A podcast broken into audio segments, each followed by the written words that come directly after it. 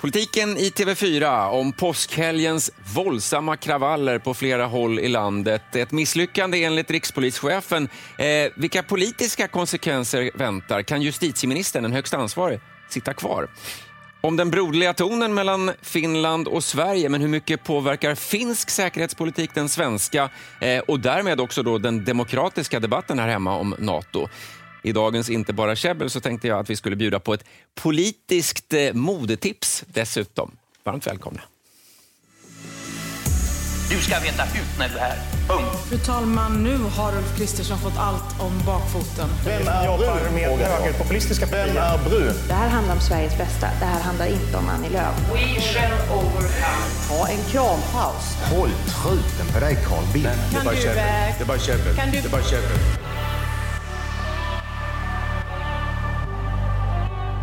Ja, slipsen har hamnat rätt eh, så här efter lite påskledighet. Vi är tillbaka med TV4s politikpodd. Ann Tiberg, Ulf Kristoffersson här i studion.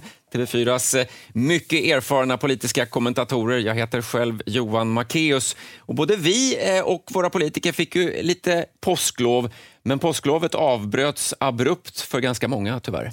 Ja, det var ju fullständigt absurda scener som utspelade sig i Linköping, Norrköping, Rinkeby, Örebro, Malmö under påskhelgen.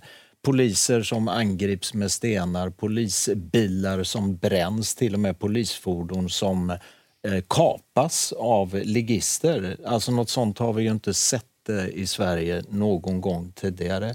Det har chockerat inte bara hela svenska folket utan även politikerna naturligtvis och eh, polischefen och så vidare. Det är en väldigt stor eh, omtumlande händelse. Och det handlade om eh, Rasmus Paludan som hade då eh, förvarnat. Han brände eh, Koran på, på några, någon plats, men inte på alla platser. Och ändå blev det oroligt på väldigt många platser. Mm, Precis, han hade ju fått tillstånd att göra det och jag var faktiskt i, på torsdagen här i eh, Skäggetorp där han inte brände, utanför Linköping, där han inte brände någon koran. Han gjorde aldrig det, men, och pratade med folk där och, och de menade ju att eh, det var ju nästan ingen där som tyckte att han borde ha fått det här tillståndet. Det, det är helt uppenbart att det finns en ganska stark eh, ovilja till eh, den här yttrandefriheten som vi har i Sverige bland väldigt många människor och som ju tog sig det uttrycket.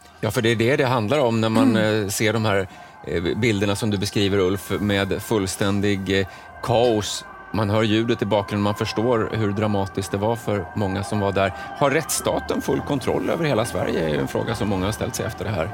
Nej, det är ju uppenbart att här eh, fungerar det inte. Så här ska det ju bara inte få gå till. Rättsstaten har ju kapitulerat om man låter ligister förstöra polisbilar. De tog polisernas västar och deras utrustning. De till och med kapade polisfordon och körde iväg med och brände upp polisbilar. Mm. Och många poliser kände riktig dödsoro, har de vittnat om. Rikspolischefen var själv kritisk. Han kallade det hela ett misslyckande, men han tänker själv inte ta den yttersta konsekvensen av det. Jag tänker sitta kvar, jag tänker kämpa hela tiden. Jag har varit ute med mina medarbetare. De har stått där ute med risk för sina egna liv. De trodde att de skulle dö, många av de som var där ute. De stod kvar hela tiden. De skyddade dig och mig, de skyddade demokratin för att vi skulle vara där. Jag är stolt att leda den här organisationen. Jag har inte kunnat se att någon medlem eller någon i vår organisation har gjort något fel. Som gör, eh, de har gjort fantastiska insatser. Eh, Jag själv är ytterst ansvarig för den här verksamheten. Jag är fast besluten att fortsätta till någon säger någonting annat och jag är grymt motiverad och jag är heligt förbannad över att mina medarbetare blir utsatta på det här sättet. Ja, eh, man, eh, man hör och ser känslorna hos rikspolischefen. Ja, verkligen. Man kan ju säga att diskussionen efteråt har ju handlat ganska mycket om att polisen hade, eh, de hade fel underrättelser. Eh, de drog eh, inte slutsatser av den första händelsen så att de förstärkte till, den, eh, till de andra händelserna. Det var för få poliser på plats. Man hade för, för dåliga eh, redskap eller vad man ska uttrycka det som man hade kunnat använda. Eh, man hade faktiskt, som jag förstår det, har man möjlighet att använda vattenkanoner och annat i, och tårgas i såna här lägen. Men, men det satte man inte in förrän i Malmö. Eh, och då fungerade det eh, på den platsen. Så att det, det, det finns ju också en diskussion om att polisen inte har använt alla de redskap som de faktiskt har till sitt förfogande. Om rikspolischefen var eh, självkritisk så var inte eh, ministern, ansvarig minister eh, det. Eh, istället eh, så eh, han ville nämligen inte prata om termer som rikspolischefen tog upp här som misslyckande. Men med tanke på helgens misslyckande, är du rätt person att vara justitieminister? Det är, klart, det är klart att det får ju andra eh, avgöra naturligtvis. Jag kan bara konstatera att under min tid som justitieminister så har jag sett till att, att polisen eh, och rättsväsendet har mer resurser än någonsin tidigare. Och också bättre strafflagstiftningen någonsin tidigare, bättre häktningsmöjligheter än någonsin tidigare. Och vi har fler, och vi har fler frihetsberövade av de här mest kriminella än någonsin tidigare. Eh, sen så, så blir det naturligtvis en politisk diskussion i, i övrigt. Morgan Johansson som eh, skyller på valåret nästan där, att det är eh, krav på hans avgång istället för att eh, kanske hade idkat sig åt mer självkritik, eller? Ja, jag, jag tycker det här är anmärkningsvärt. Eh, I an, i en annan eh, del av den här eh, intervjun så säger han att han vill inte tala i termer av misslyckande. Jag tror att Morgan Johansson är den enda i Sverige som inte tycker att det här är ett misslyckande. Misslyckande är det ju. Det är var- alldeles uppenbart. Rikspolischefen medger det också. Alla andra säger att det här är ett stort misslyckande. Och alltså Morgan Johansson då, han försöker förklara med att vi har satsat mer på polisen men han idkar ingen självkritik eh, när han kommenterar det här. Och det är ju häpnadsväckande när ett sånt här eh, när detta har hänt, att, att han inte är mer självkritisk. Eh, så att det, det duger liksom inte. Morgan Johansson har gång på gång lovat att regeringen ska pressa tillbaka brottsligheten. Vad vi har sett är att gängkriminaliteten fortsätter. Det slås rekord i dödsskjutningar. Hittills i år är det mer dödsskjutningar än tidigare år. Och sen så kommer de här upploppen som är, eh, går utöver allt annat. Och eh, fortfarande vill inte Morgan Johansson medge att det har misslyckats.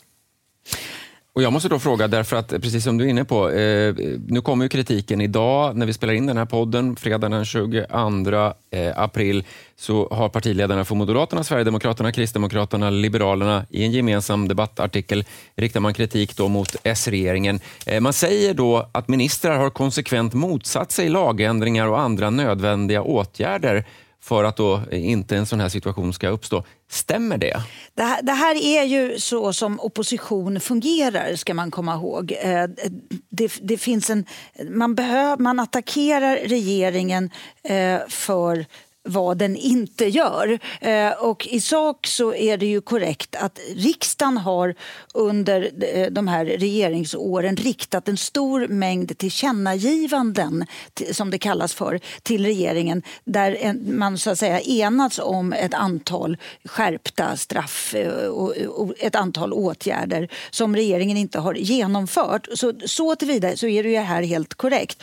Eh, Och I en del fall, det är rätt känt att regeringar drar benen efter sig eh, kring den här formen av tillkännagivanden. Och, då, och det, eh, det är inte snyggt att göra det. Så att i, i en del fall är det korrekt. I andra fall kan det ju faktiskt handla om att eh, man behöver utreda eller att det tar längre tid att genomföra den här typen av åtgärder. Så det, så det finns båda delarna här. Det är inte fel, men, men det, är inte, det är inte alltid rätt heller, skulle jag säga i alla fall. Eh, regeringen har ju gjort eh, flera lagskärpningar som då de borgerliga har varit tidigare ute med att kräva men sen har regeringen genomfört eh, dem. Så att det, eh, med den formuleringen som var i debattartikeln så är det ju lite hårdraget då.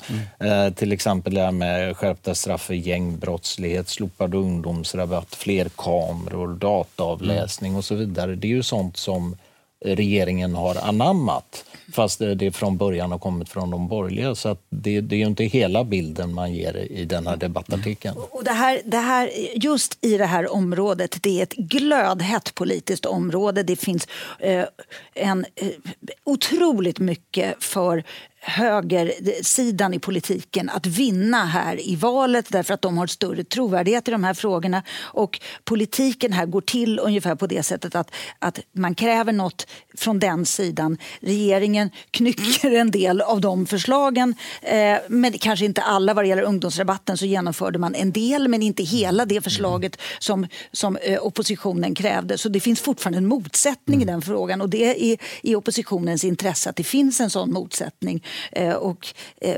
Sverigedemokraterna igår de flyttade sig en bra bit eh, i, i repressiv riktning, en ännu längre bit så att det är ett ännu större distans då mellan regeringen och dem. Samtidigt så det är, det är någon sorts dans här som pågår eller vad vi nu ska kalla det för. Samtidigt när de skriver den här gemensamma debattartikeln, de fyra partierna på högerkanten, då, så är ju inte de hårdaste förslagen från Sverigedemokraterna med. Sverigedemokraterna lägger ju fram förslag som de andra partierna är tveksamma till. Nej, ja, precis. Om vi pratar om den politiska konsekvensen av det vi såg under påskhelgen, kommer det få konsekvenser? Kan justitieministern sitta kvar? Eh, Jag tror att Morgan Johansson hänger löst eh, efter det här.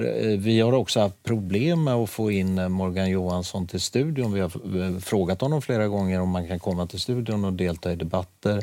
Eh, en gång var, eh, erbjöd han sig att vara med på länk, eh, men vi har inte fått honom till studion. Och igår så var det Anders Ygeman istället som ryckte in och då mötte, alltså i, igår Eh, Igår torsdag.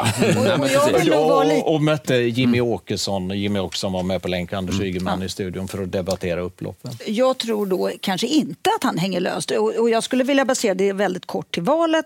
Eh, det man kan fråga sig, eh, den som, som så att säga skulle ersätta Morgan Johansson, det skulle då vara att Magdalena Andersson gjorde en regeringsombildning. Jag har väldigt svårt att se att hon skulle göra det så här nära in på valet. Eh, jag undrar också egentligen eh, vad han skulle ha gjort annorlunda i, under påskhelgen som skulle kunna föranleda någon KU-anmälan eller misstroendeförklaring. Därför att eh, all, allt det som...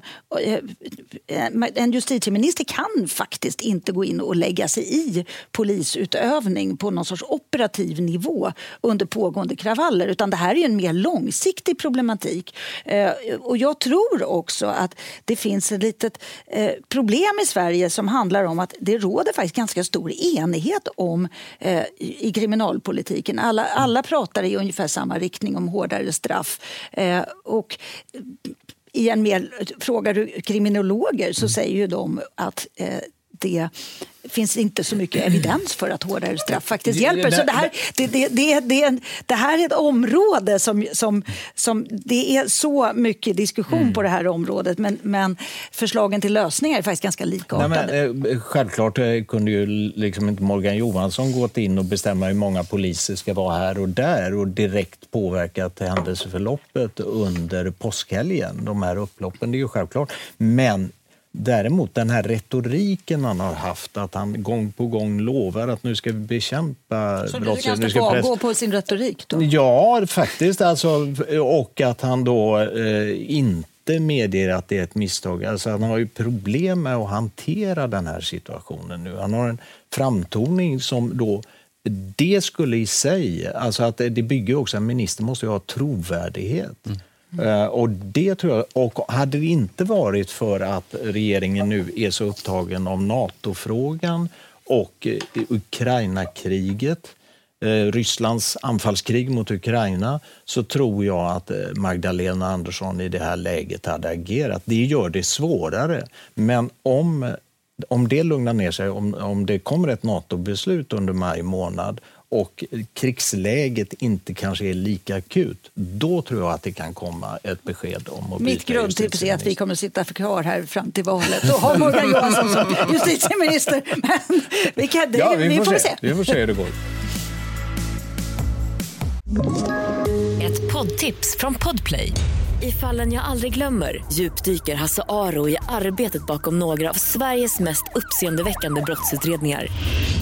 Går vi in med hemlig telefonavlyssning och, och då upplever vi att vi får en total förändring av hans beteende. Vad är det som händer nu? Vem är det som läcker? Och så säger han att jag är kriminell, jag har varit kriminell i hela mitt liv men att mörda ett barn, där går min gräns. Nya säsongen av Fallen jag aldrig glömmer på Podplay. Det här är inte bara käbbel, politiken i TV4. Eh, och vi kastar oss in i NATO-frågan, från oroligheterna här i Sverige under påskhelgen eh, till den broderliga tonen eh, som inte hört på länge mellan Finland och Sverige. Så här lät det i den finska riksdagsdebatten om NATO i veckan. Herr talman! Rysslands agerande har fört Finland flera steg närmare nödvändigheten av militär allians. Det vore klokt att Finland och Sverige att gå samma väg i säkerhetspolitiska lösningar. Det skulle stärka stabiliteten och skydda våra värderingar. Mm, här den socialdemokratiska riksdagsgruppens ordförande Antti Lindtman eh, som gick från finska till svenska och tillbaka till finska i samma debattinlägg i den finska riksdagen. Ja, och jag tycker det är väldigt fint här att Finland vill vänta in Sverige. Det är något, eh, eh, det, det, finns något väldigt broderligt över det. Och, eh, I hela den svenska säkerhetspolitiska debatten under årtionden så har den handlat väldigt mycket om Finland. Eh, vår neutralitet har varit delvis betingad av att Finland aldrig skulle kunnat gå med i Nato. Och det, det var så att säga en drivkraft bakom att vi var neutrala i alla år. faktiskt. Och idag så, så, så står nu Finland och tar hänsyn till Sverige på samma eh, ändå fina sätt. Så att, eh, det värmde lite att höra det här, eh, så, alldeles bortsett från vad man tycker i själva sakfrågan förstås. Men påverkar, eller hur mycket påverkar den finska säkerhetspolitiken som uppenbarligen ligger lite före den svenska. Hur mycket påverkar det de besluten vi har här och också den demokratiska debatten om vi hinner med? Väldigt mycket mycket. Alltså igår jag träffade Ann Linde och Peter Hultqvist igår. Eh, de hade de här säkerhetspolitiska överläggningarna och då var ju beskedet att nu, nu snabbar man på processen. Det ska vara klart redan till 13 maj. Och Ann Linde sa väldigt tydligt att det är klart att det finska ställningstagandet, när det beskedet kommer och hon medgav också att det, det kom, Finland kommer att säga ja till Nato, mm kommer att vilja gå med. Det kommer att påverka den svenska analysen väldigt mycket.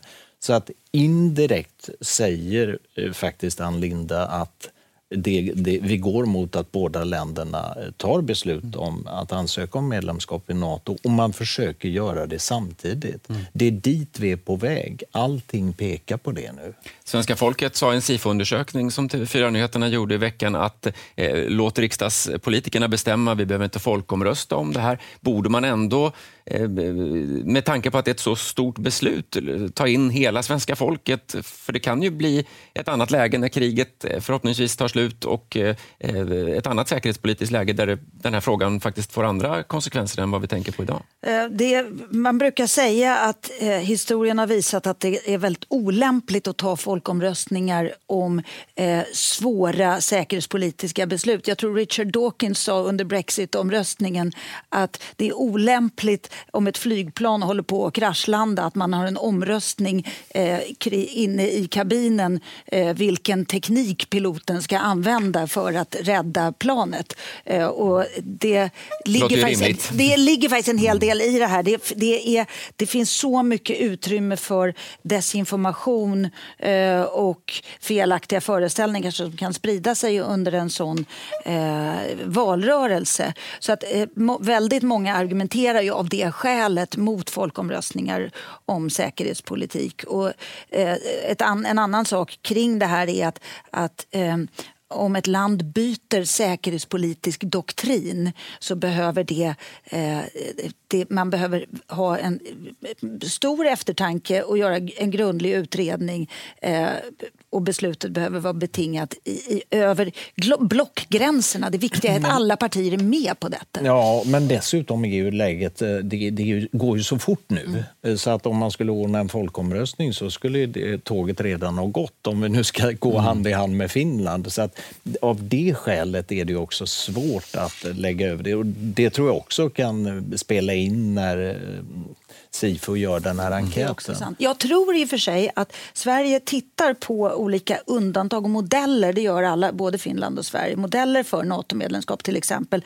Att eh, Norge har ju ett undantag från att ha kärnvapen placerat på norsk mark och ett undantag för att ha baser på norsk mark. Och en liknande modell föreställer sig Sverige och Finland om de skulle gå med. Men eh, Spanien gick faktiskt med eh, först och hade folkomröstning sen. Så det ena behöver inte utesluta det andra. Och när vi pratar om en sån allvarlig fråga som om NATO så glider vi sömlöst över till en modespaning, en politisk sådan. För, eh, och då får vi säga till er som lyssnar på vår podd eh, att vi kommer prata med lite bilder nu. Vi ska försöka beskriva dem. Men de bilderna som syntes då i veckan när Magdalena Andersson, vår svenska statsminister, tog emot sin motsvarighet eh, i Finland, Sanna Marin, ja då såg det ut så här Ulf och du reagerade lite grann på det här. Ja, nu, nu är det ju... Eh, jag vet inte om man borde säga det, men, men en tanke när, när jag såg det här... Sanna Marin då, som har en eh, skinn, svart skinnjacka eh, och Magdalena Andersson i en mer statsmannamässig klädsel får man väl ja, säga. Jag skojade om det, att jag, hade liksom en, jag gjorde inslaget där, till den kvällen på det här mötet och då skojade jag lite om att en speakertext skulle kunna vara Har Magdalena Andersson tagit med sig sin tonårsdotter till jobbet idag? Nej, det är Finlands statsminister. Men jag använde inte den formuleringen. Men det var ju Ja. lite den här bilden, alltså att eh, Magdalena Andersson ser väldigt, eh, vad ska man säga, traditionell ut som en dam liksom. Och sen så eh, Sanna Marin, hon är väldigt ungdomlig med den här skinnpajen. Alltså, hon plockade så många poäng i Sverige, Sanna Marin. Hon blev ju närmast folkkär i den här, under den här pressträffen, eller hur? Det var en enorm kläd...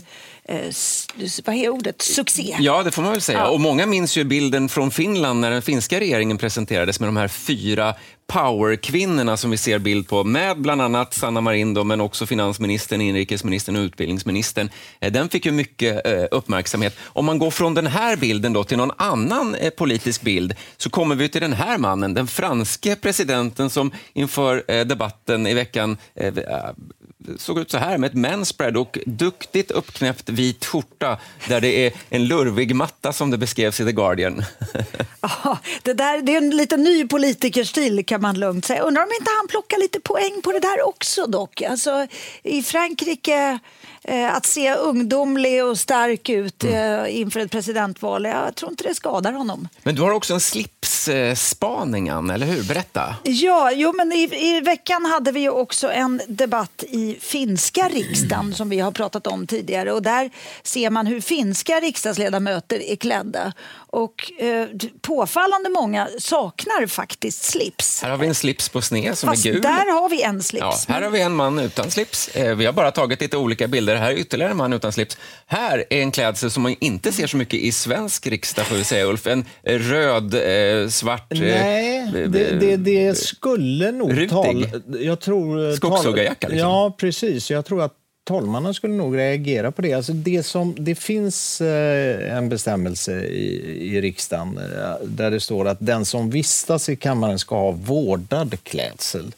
Eh, och så inom parentes klädkod udda kavaj eller mer formell. Mm. Eh, slutparentes. Folkdräkt får bara bäras på dagen för riksmötets öppnande. Ytterkläder får inte tas in i kammaren.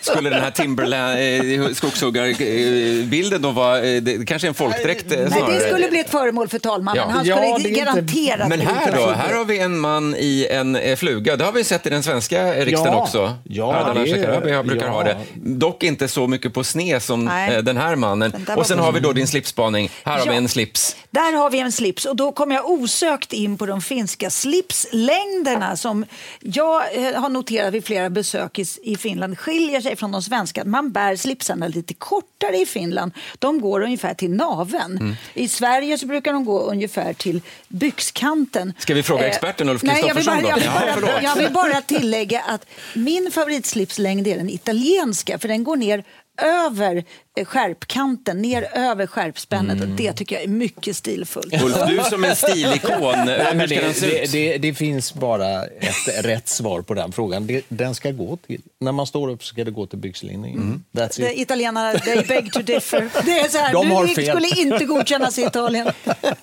Det här är inte bara käbbel. Om ni inte har sett oss på TV4 Play där ni ser oss så ska ni titta på oss nu, för nu ska ni få en bild eh, från modeoraklet då, Ulf Kristoffersson. Det är så här man ska se ut. Eh, Visst var det så, Ulf? Det här är en Eh, ja. gammal bild från Sveriges Television, tror jag. Ja, det är när jag jobbade som programledare på Rapport. Eh, Den där bilden är då, vad är det för årtal? Jag tror du var 35 år, stod det, och du skulle ta över. Det var någonting med Anna Lindmarken, men jag ville bara visa den, Ja, det, är, det är väl 31 år sedan den här bilden då. Så att, Frågan är eh, vad det är för längd på slipsen, Ulf. det Ja, men den inte. är, den är till byxlinjen, Alltså helt svensk- klart. svensk Fast det var, ju väldigt, det var väldigt eh, kraftfullt mönstrade slipsar var, var på modet och färgstarka. Du var stilig då, du är stilig fortfarande, Ulf. tack så Vi nöjer och också. även...